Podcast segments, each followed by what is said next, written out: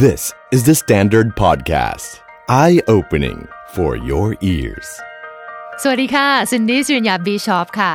นอกจากจะเป็นนางแบบนักแสดงพิธีกรแล้วก็ working woman แล้วซินดี้ก็ยังเป็นคุณแม่ของลูกๆอีกสองคนด้วยนะคะ ซึ่งการเป็นแม่ก็เป็นหน้าที่ที่ยิ่งใหญ่มากๆ แต่บางทีก็สร้างปัญหาให้กับผู้หญิงอย่างเราๆได้นะคะ ถ้าหากเราขาด balance ค่ะ Balanced Mama with Cindy Bishop. Presented by ฮาชิผู้เชี่ยวชาญด้านการล้างจมูก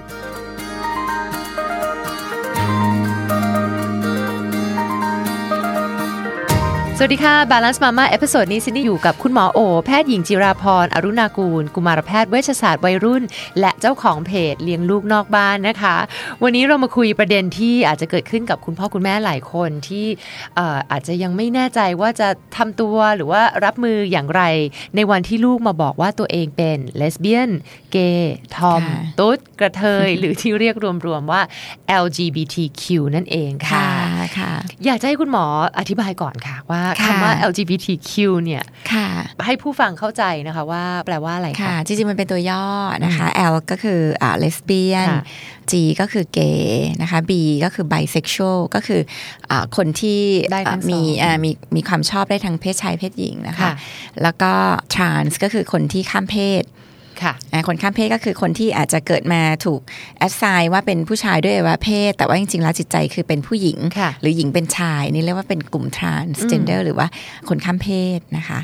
เลสเบี้ยนคือหญิงรักหญิงเมื่อกี้เราบอกแล้วค่ะเนาะเกย์ก็คือชายรักชายที่เราค่ะเข้าใจกันนะคะ อีกอันหนึ่งก็คือ Q Q นี่คือ queer หรือ questioning ก็คือเป็นแบบไร้สังกัด ยังไม่แน่ใจว่าตัวเองจะเข้าคือชายหญิงก็ไม่ใช่ จะเป็นตุ๊กตาที่ทอมก็ไม่ใช่อย่างเงี้ยค่ะก็ จริงๆ เป็นกลุ่มคนที่ค่อนข้างเยอะมากในค่ะในเมื่อกี้สังคุยคมกับปัจจุคุณบันหมอนอกค่ะนอกหลังใหม่นะคะ ก็บอกว่ากลุ่มนี้เยอะค่ะมีมีผลการวิจัยออกมาด้วยใช่ใช่ไหมคะค่ะ ก็คืองานวิจัยที่รามาธิบดีทำเนี่ย เด็กที่ตอบว่าตัวเองเป็นกลุ่มคุยก็คืออมรู้สึกว่าก็อืมยังไม่ใช่อะไรที่เขากำหนดมาว่าเป็นแบบนี้อย่างเงี้ยก็มีเยอะนะคะ แล้วสำหรับคุณพ่อคุณแม่ที่กำลังสงสัยในพฤติกรรมค่ะของลูกว่าลูกของเราจะมีโอกาสเป็นเพศทางเลือกแบบนี้ค่ะเนี่ยเขาควรที่จะรับมือกับเรื่องนี้อย่างไร หรือว่ามีวิธีที่จะอาจจะถามลูกหรือสื่อสารกับลูกยังไงดีคะค่ะหลักๆเลยเนี่ยหมอคิดว่ามันเป็นที่ท่าทีของพ่อแม่ค่ะนะคะซึ่งมันจะเป็นท่าทีที่เด็กเนี่ยเขาซึมซับมาไม่ได้ไม่ได้แค่จากการที่เขาจะมาถามเราว่าเราคิดยังไง แต่ว่ามันเป็นสิ่งที่เขาซึมซับจากการที่เราแสดงความคิดเห็นของเราแสดงท่าทีของเราเนี่ยต่อการที่ต่อบุคคลที่เป็นเพศหลากหลายยังไงบ้าง เช่น พ่อที่อาจจะดูหนังที่เป็นเกย์รักกันอ่าแล้วพ่อคนหนึ่งพูดว่าอืม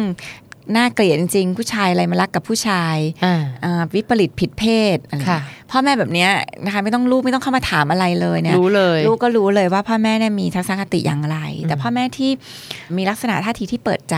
ค่ะอ๋อเดี๋ยวนี้เรื่องความหลากหลายทางเพศมันก็เป็นเรื่องธรรมชาตินะลูกเดี๋ยวนี้มันก็เป็นธรรมดา มันก็มีคนอย่างเงี้ยในสังคมเขาก็ใช้ชีวิตไม่ได้ต่างจากเราเขาก็เป็นคนที่มีศักยภาพเหมือนเหมือนพวกเราพ่อแม่แบบเนี้ยวันหนึ่งถ้าลูกคนพบว่าตัวเองเป็นเกย์เนี่ยลูกก็จะเข้ามาคุยกับเขาได้ง่ายมากเพราะฉะนั้นหมอคิดว่ามันเป็นท่าทีที่เราแสดงตลอดเวลาของการเป็นพ่อแม่ เพราะว่าเรื่องเพศเนี่ยจริง ๆ มันอยู่ใกล้ตัวเราค่ะมันอยู่กับเราตลอดเวลาเราเห็นคนเป็นตุ๊ดเป็นกระเทย เราเห็นอ่าญาติใครเป็นอะไรแล้วเราแสดงทัศนคติเหล่านั้นอย่างไรเนี่ย อันนี้มีผลต่อการที่ที่ลูกจะมองว่าค่ะว่าเออเขาอยากจะเปิดเผยอะไรกับเราแค่ไหนนะคะ แล้วทัศนคติเหล่านี้จริงๆมันก็ไม่ได้มีผลกับการที่ลูกเราจะเป็นอย่างไร ไม่ได้แปลว่าลูกเราเรามีทัศนคติที่เปิดกว้าง ลูกเราจะกลายเป็นเกย์อืมลูกเราเป็นเป็นอยู่แล้ว ลูกเราไม่เป็นก็ไม่เป็นอยู่แล้วค่ะค่ะ ซึ่งตรงนี้เนี่ยอาจจะมีคุณพ่อคุณแม่หลายคนหรือว่าหลาย ๆ คนในสังคมค่ะมันยังมีตั้งคำถามอยู่ว่าค่ะความเป็นเกย์หรือการค่ะที่เราจะมาเป็นเพศทางเลือกหหลารืกอหลาอย่างยเงี้ยค่ะค่ะ มันเป็น physical biological ค่ะคือเด็กเกิดมารู้เป็นเลได้ยังไงยหรือว่าอ่ามัมันจะด้วยสังคมค่ะด้วยอะไรยังไงอะคะ ปัจจุบันเนี่ยยังไม่มีข้อสรุปที่ชัดเจนในทางค่ะวิทยาศาสตร์นะคะว่า การเป็นเพศหลากหลายเนี่ยมีสาเหตุมาจากอะไร แต่ว่ามีงานวิจัยที่เยอะมากที่ที่ยืนยันว่าไบโอโลจีเนี่ยมีผลค่ะไบโอโลจีเนี่ยแปลว่าปัจจัยทางชีวภาพ ไม่ว่าจะเป็นเรื่องของกรรมพันธุ์ ยีนบางตัวเนี่ยมีงานวิจัยที่ค่อนข้างยืนยันว่าเออมันมีส่งผลกับเรื่องของการมีความหลากหลายทางเพศอีกอันหนึงที่เป็นงานวิจัยที่ค่อนข้างฮือฮามาก ๆ เลยก็คือเรื่องของการทำงานของสมองเขาเพราะว่าสมองอาบางส่วนนะคะของคนที่ไม่ว่าจะเป็นข้ามเพศหรือเป็น homosexual หรือรักเพศเดียวกันเนี่ย มีหน้าตาที่มีความเป็นพิเศษอือหือและไม่ได้เกิดขึ้นจากการที่มาแบบใช้ฮอร์โมน หรือหลังเกิดแต่ว่าเขาเชื่อว่ามันมันเป็นอะไรที่เป็นมาตั้งแต่แรกเกิดอืมนะคะ แล้วก็ขณะเดียวกันเรื่องทางโซเชียลไม่ว่าจะเป็นสิ่งแวดล้อม หลายคนบอกเนี่ยคบเพื่อนเป็นอย่างนี้ก็เลยเป็นอย่างนั้นอย่างเงี้ยหรือ การเลี้ยงดูของพ่อแม่นะคะว่าเออพ่อไม่ค่อยมีเวลาลูกเลยกลายเป็นตุ๊ดเหล่านี้ไม่มีหลักฐานทางวิทยาศาสตร์อืมที่รองรับเลยว่าค่ะเป็นความจริงนะคะเพราะฉะนั้นการเลี้ยงดูของพ่อแม่เอ่ยอาความเชื่อว่าแบบอย่างเช่นโอ้โหถูกข่มขืนเลยลุกขึ้นมาเป็นทอมเลย ไม่มีหลักฐานการยอมรับทางวิทยาศาสตร์ แต่ว่าปัจจุบันเนี่ยยังไม่สามารถหาข้อสรุปได้ชัดเจน แต่ว่าเชื่อว่าปัจจัยทางชีวภาพมีผลสูงค่ะ ค่ะแล้วมันมีแนวโน้มว่ามีการเปิดเผยเรื่องนี้มากขึ้นกว่าเดิมค่ะด้วยใช่ไหมคะ คนอาจจะรู้สึกว่าทำไมมันเยอะไปหมดอืมอ่าแต่จริงๆแล้วเนี่ยการเป็นมีความหลากหลายทางเพศเนี่ยพบในสัตว์เลี้ยงลูกด้วยนมหลากหลายชนิดมากอืมนะคะ แล้วก็ ในสัตว์ที่สิงโตลิงก็ก็มีก็มีกลุ่มที่เป็น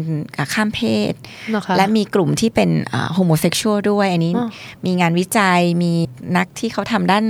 สัตววิทยาต่างๆเนี่ยก็ค่ะก็มีภาพมีอะไรที่เอามาแสดงถึงว่าเออมันเป็นส่วนหนึ่งและเป็นธรรมชาติของมนุษย์นะคะอืมในทางการแพทย์เนี่ยปัจจุบันเราถือว่าความหลากหลายทางเพศไม่ได้เป็นความผิดปกติค่ะ ไม่ได้เป็นโรคนะคะ ก็มีการถอดออกจากการวินิจฉัยโรคนะคะอืมก็อ่าบอกแค่ว่าเป็นเรื่องของความแตกต่างหลากหลาย เป็นรสค่ะนิยมอืมอ่าที่แตกต่างนะคะอืมแล้วก็คือการเป็นเพศหลากหลายเนี่ยไม่ได้ส่งผลกระทบค่ะต่อการดำเนินชีวิตอืม แต่ที่ส่งผลกระทบเนี่ยเป็นเพราะความไม่เข้าใจ เรื่องความหลากหลายทางเพศค่ะการไม่ยอมรับของสังคม การไม่ยอมรับของครอบครัวสิ่งเหล่านี้ส่งผลก็คุณกระทบต่อพ่การดำเนินชีวิตบางคนก็คาดหวังโดยเฉพาะถ้าเกิดมีลูกคนเดียวค่ะนะคะมีผู้ชายลูกผู้ชายคนเดียวหรือลูกผู้หญิงเนี่ยเขาก็ค่ะอาจจะมีความคาดหวังว่าโตไปแต่งงานมีหลานอ่าแล้วเมื่อค่ะวันหนึ่งเนี่ยความคาดหวังอืม expectation มันไม่เป็นของเราทั้งหลายค่ะมันมันหายไป เพราะว่าลูกมาบอกแม่ ผมชอบอ่าผมชอบผู้ชายผู้ชายค่ะอย่างเงี้ยค่ะสำหรับคุณพ่อคุณแม่พวกนี้ยังไงคะคือคลินิกเพศหลากหลายของที่หมอเปิดเนี่ยก็จะมีพ่อแม่กลุ่มนี้เยอะค่ะมากนะคะ ก็คืออารับไม่ได้อยากให้ลูกกลับไปเป็นเพศที่ลูกอยากเป็นอะไรอย่างเงี้ยนะสิ่งที่หมอพยายามบอกกับคุณพ่อคุณแม่ก็คือ เออจำได้ไหมว่าเรารักลูกเนี่ยตั้งแต่เมื่อไหร่อืมจริงๆเรารักเนี่ยตั้งแต่เรารู้ว่าเขามาเลยนะคะอืมพอเรารู้ว่าเขามาเราก็ดูแลรัก เรารักแต่เราไม่รู้เพศเขาได้วยซ้ำ ว่าเขาคือเพศอะไรเพราะฉะนั้นจริงๆความรักของเราเนี่ยมันมีอยู่อยู่ตรงนั้นอยู่แล้ว ทุกวันเนี้ยที่มันมันรู้สึกเป็นทุกข์กับการรักลูกเนี่ยมันเป็นเพราะว่าความคาดหวัง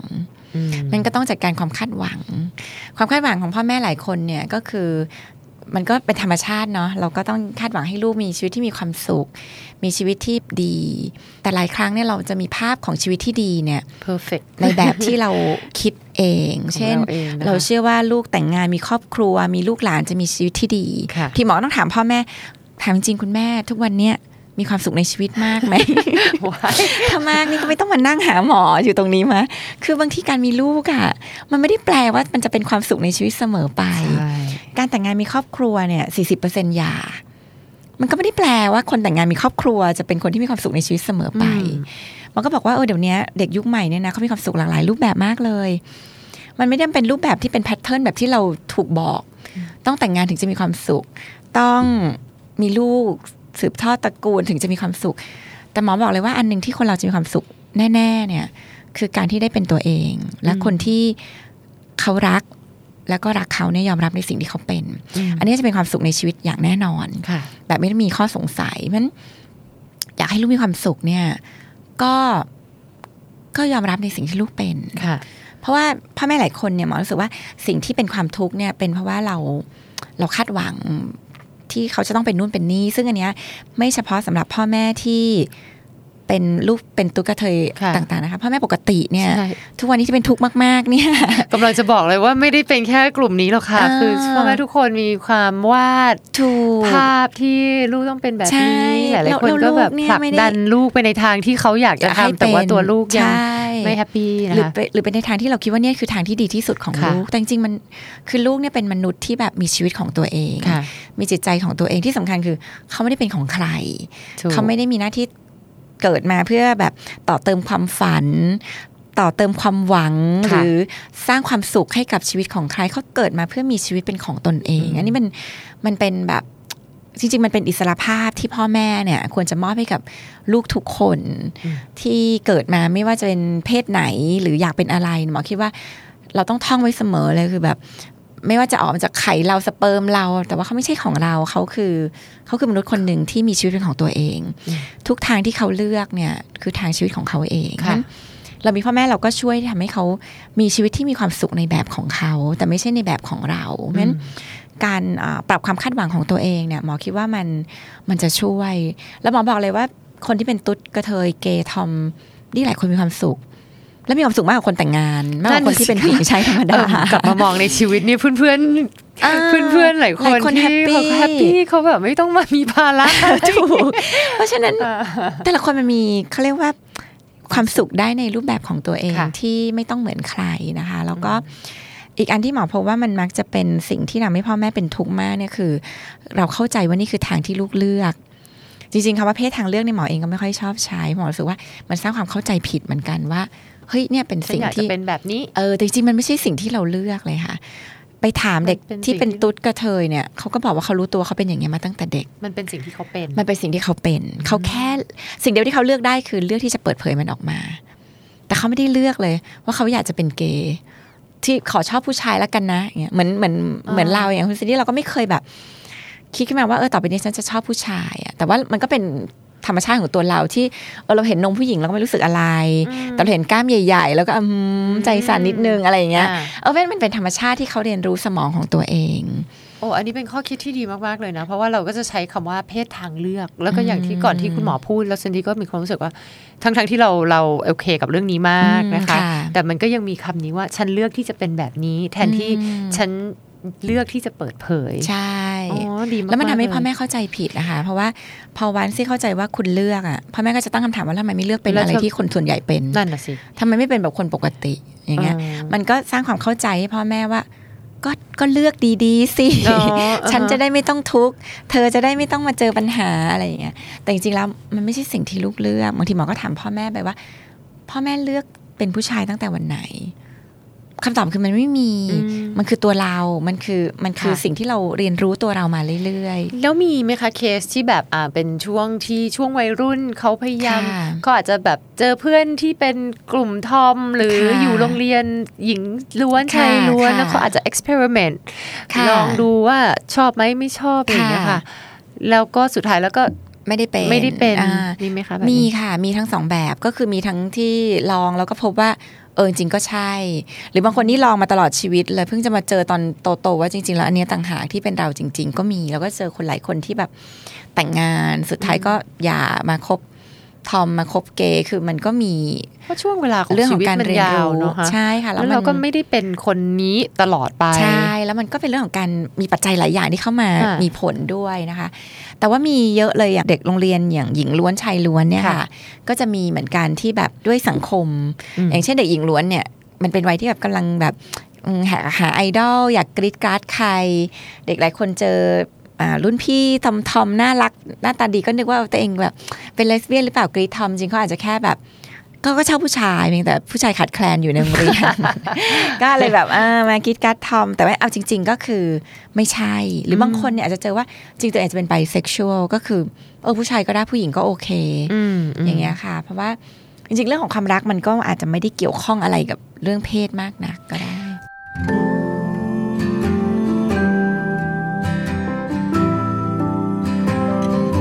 สมมุติว่าครอบครัวนี้ลูกเปิดเผยกับคุณพ่อคุณแม่แล้วคุณพ่อคุณแม่ก็ทำตามที่คุณหมอบอกคืออะค่ะเอาความหวังคาดหวังอะไรต่างๆ ของตัวเองวางไว้แล้วก็เลือกที่จะยอมรับในตัวลูก เลือกที่จะรักลูกนะคะ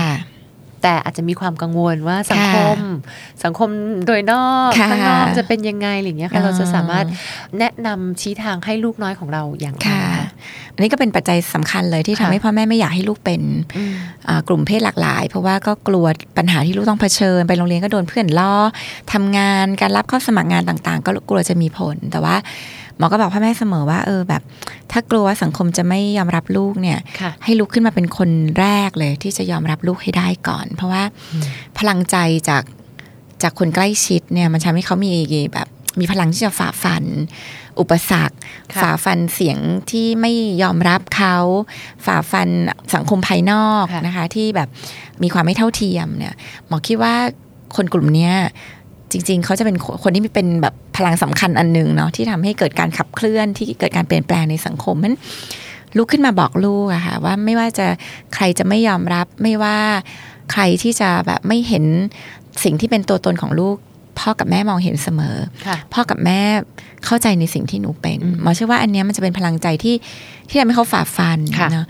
หมอคิดว่าเด็กยุคปัจจุบันเนี่ยหรือโดยเฉพาะสังคมที่จะเกิดขึ้นในยุคสิบยี่สิบปีข้างหน้าเนี่ยเป็นสังคมที่คนเหล่านี้จะอยู่ได้ไม่ยากเราเป็นสังคมที่เริ่มเปิดรับ แล้วก็ยอมรับในเรื่องเหล่านี้ด้วยความรู้ที่มากขึ้นค่ะสมัยก่อนเนี่ยเราจะบอกว่าเออสังคมไทยเนี่ยยอมรับเรื่องพวกนี้อยู่แล้ว กระเทยเต็มบ้านเลย เรานี่เป็นแหล่งผ่าตัด ขึ้นอันดับของโลกแต่จริงๆมันเป็นการยอมรับแบบไม่เข้าใจไม่เข้าใจใช่เออเรายอมรับแบบไม่มีทางเลือก ก็มันเต็มไปหมดก็ต้องยอมรับ เพราะว่าคนเหล่านี้อยู่ใกล้ตัวไปหมด แต่เราไม่ได้ยอมหรืรับอยอมด้วยรับด้วยเงื่อนไข อืมหรืบาองเราบางที่โอเคสำหรับเขาใช่บางที่คือไม่ได้ ใช่ มันหมอคิดว่าเด็กยุคใหม่เนี่ยมีความเข้าใจในเรื่องพวกนี้ดีขึ้นมากนะคะเขาโตมากับสังคมที่ที่เข้าใจความหลากหลาย เข้าใจความแตกต่างที่ดีเพราะฉะนั้นหมอว่าอนาคตน่าจะอยู่ไม่ยากนะคะหมอเชื่อว่าคนเหล่านี้จะไปเป็นผู้นำองค์กรค่ะ ในอนาคตได้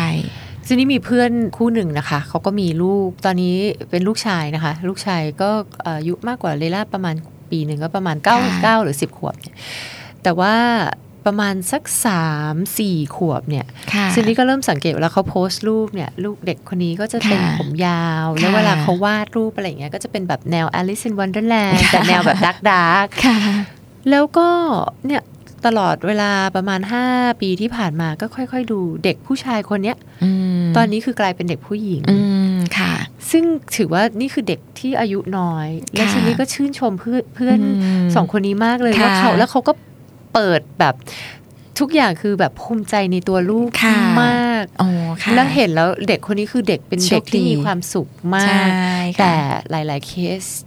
ไม่ได้โชคดีแบบนี้ค่ะแล้วก็จะมีอันนี้จะมีผลการวิจัยด้วยใช่ไหมคะค่ะถ้าเกิดเด็กถูกค่ะที่เขาไม่ได้รับกับการการยยออมมรัรับบจากโอ้คุณมีพ่อปัญคุณหาแม่เยอะเนี่กว่ายมากค่ะใช่ไหมคะอันใช่นี้ค่ะมีมีอะไรที่เสี่ยงเหรอคะก็จะพบว่าเด็กถ้าไม่ได้รับการยอมรับจากครอบครัวนะคะ เขาจะมีภาวะซึมเศร้าสูงกว่าค่ะนะคะ มีอ่าการคิดฆ่าตัวตายที่สูงกว่า และสูงกว่าเป็นตัวเลขที่แบบเจ็ดแปดเท่านะคะอ่ามีการติดสารเสพติดที่มากกว่าค่ะมีปัญหาทางเพศที่มากกว่าค่ะถูก ล้อแกล้งรังแกเยอะกว่านะรวมไปถึงอ่ามีงานวิจัยหนึ่งก็ทำแล้วก็พบว่าเด็กกลุ่มเนี้ยจะจะเชื่อว่าตัวเองจะโตไปเป็นผู้ใหญ่ที่มีความสุขเนี่ยในกลุ่มคนที่พ่อแม่ยอมรับ 92%จะเชื่อว่าตัวเองจะโตไปเป็นผู้ใหญ่ที่มีความสุขนะที่เด็กที่พ่อแม่ไม่ยอมรับเนี่ยมีแค่ประมาณ 10กว่าเปอร์เซ็นต์ที่จะเชื่อว่าตัวเองจะโตไปเป็นผู้ใหญ่ที่มีความสุขค่ะเพราะฉะนั้นตรงเนี้ยมันเป็นอะไรที่สำคัญมากสำหรับเรื่องของการยอมรับของครอบครัวค่ะ นะคะ โอ้เป็นเป็นสถิติที่น่ากลัวมาก ๆ เลยนะคะ เอาเป็นว่าครอบครัวไหนเนี่ยมีลูกที่ค่ะอาจจะเขายังไม่ได้มาพูดกับเรานะคะ ด้วยเหตุผลค่ะอะไรก็แล้วแต่ หรือว่าเขายังเล็กอยู่ค่ะหรือว่าอยู่ในช่วงวัยรุ่นที่เราอาจจะเข้าถึงค้นหาไม่ค้นหาตัวเองอยู่ใช่ค่ะนะคะ ตรงนี้คุณหมอสามารถที่จะให้คุณปรึกษาได้ที่ไหนอะไรค่ะยังไงบ้างคะ ก็ติดต่อไปที่คลินิกเพศหลากหลายนะคะ คณะแพทยศาสตร์โรงพยาบาลรามาธิบดีก็ค้น Google ได้เลยนะคะค่ะก็จะมีช่องทางในการที่จะติดต่อขอนัดนะคะ ที่คลินิกเราก็จะดูแลเรื่องของเด็กที่มีความหลากหลายทางเพศ แล้วก็รวมไปถึงในเด็กที่มีความจำเป็นค่ะที่จะต้องการใช้ฮอร์โมนข้ามเพศนะคะ ก็ก็จะมีทีมแพทย์ที่เป็นอาสาสาขาวิชาชีพ มีคุณหมอต่อมไร้ท่อ มี